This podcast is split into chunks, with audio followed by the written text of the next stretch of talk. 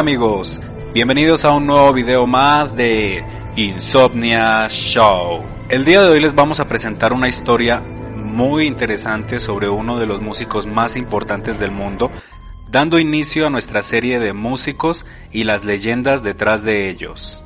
Antes de comenzar, si aún no te has suscrito a nuestro canal, te invitamos a que te suscribas, actives la campanita de notificaciones para que te avise cada vez que subamos un nuevo video y comenzamos. El violinista del diablo, la leyenda de Niccolo Paganini. Durante mucho tiempo en los salones musicales de media Europa corrió un rumor que hasta hoy no se ha podido desmentir. El genovés Niccolo Paganini fue considerado por muchos como uno de los mejores violinistas de todos los tiempos. Había vendido, según las leyendas, su alma al diablo. Esto para obtener un extraordinario y virtuosísimo don para tocar el violín. Durante mucho tiempo, en los salones de media Europa corrió un rumor que hasta hoy no ha podido ser desmentido. El genovés Niccolo Paganini, considerado por muchos como uno de los mejores violinistas de todos los tiempos, por no decir el mejor, había vendido su alma al demonio para obtener un extraordinario virtuosismo con este instrumento. Los rumores sobre el trato de él con el maligno comenzaron cuando Paganini contaba con solo cinco años. Cuenta la leyenda que el diablo supuestamente se le apareció en los sueños a su madre Teresa Bochardo, asegurándole que a cambio de su alma su hijo sería un violinista de fama mundial. Ante tal revelación, se cuenta que su padre, Antonio Paganini, un virtuoso con la mandolina y el violín, obligó al pequeño Nicolo a practicar durante más de 10 horas diarias.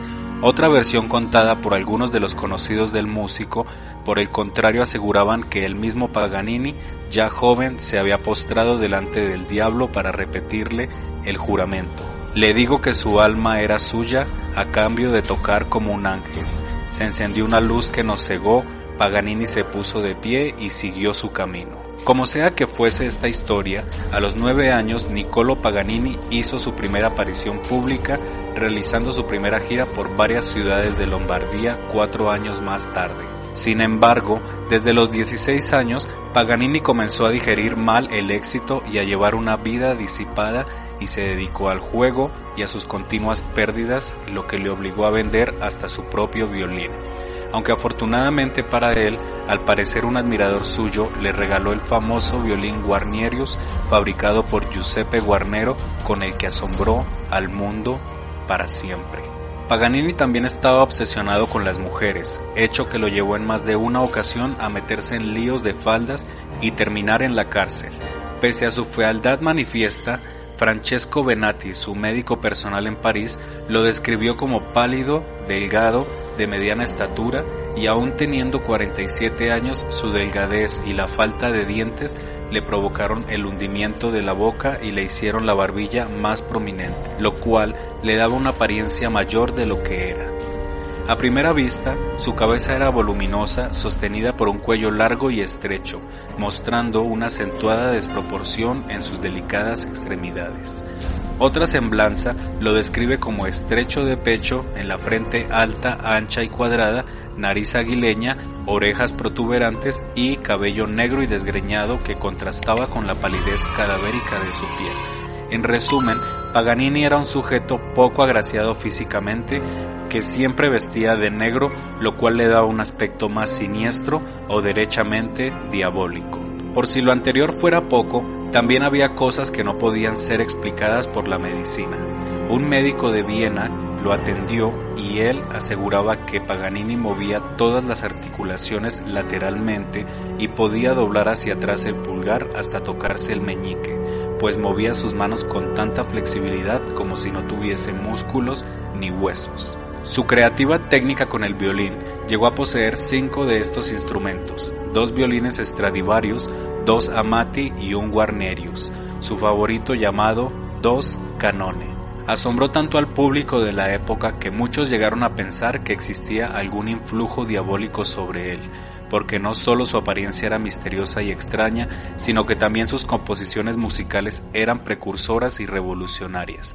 Se decía que en la mayoría de sus apuntes aparecía una nota extraña la cual decía nota número 13. En sus conciertos que lo llevaron a muchas capitales de Europa como Viena, París y Londres, hacía gala de su improvisación y podía interpretar obras de gran dificultad, únicamente con una de las cuerdas del violín, retirando primero las otras tres de manera que éstas no se rompieran durante su actuación y continuar tocando a dos o tres voces de modo que parecían varios los violines que sonaban.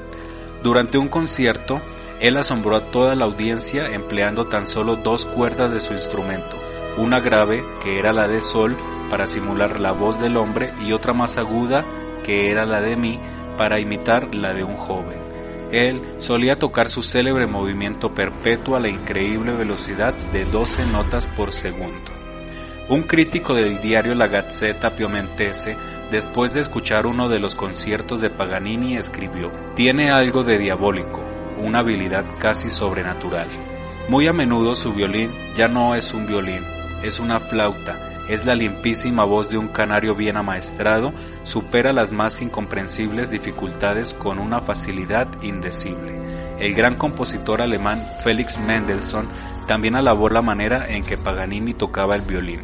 Su ejecución sin equivocaciones está más allá de lo imaginable, porque él es tan original, tan único, que se requería un análisis exhaustivo para poder expresar una impresión sobre su estilo. Las obras de Paganini incluyeron 24 caprichos para violín desde 1801 a 1807, seis conciertos y varias sonatas. Además, creó numerosas obras en las que se involucraba de alguna manera a la guitarra y fueron aproximadamente unas 200 piezas. Su técnica de arco exquisita influyó a músicos como Johannes Brahms, Sergei Rachmaninoff y Franz Liszt, quien fascinado por su imaginativa técnica desarrolló un correlato pianístico inspirado en lo que Paganini había hecho con el violín. La salud de Niccolo Paganini se fue deteriorando a causa de una tuberculosis que fue diagnosticada en el año de 1819 después de dejar de dar conciertos en 1834 y de sufrir dos fuertes episodios de hemoptisis y de intentar combatir las secuelas de una sífilis que también padecía Niccolo Paganini falleció en Niza el día 27 de mayo de 1840 a la edad de 58 años. En su lecho de muerte se negó a recibir auxilios de algún sacerdote, por lo que el obispo de Niza le negó una sepultura religiosa a sus restos mortales. Su cadáver fue embalsamado y solo pudo recibir sepultura varias décadas más tarde, en el año de 1876, en el cementerio de Parma, lugar donde reposan hasta el día de hoy sus restos. La leyenda de artista maldito, genial y diabólico de Niccolo Paganini siempre lo perseguirá incluso después de la muerte. Si te gustó este video no olvides darle like, si aún no te has suscrito te invitamos a que te suscribas y actives la campanita de notificaciones para que te avise cada vez que subamos un nuevo video. Recuerda que tenemos video nuevo los lunes, miércoles y viernes. Nos vemos en un nuevo video más de Insomnia Show. Hasta la próxima.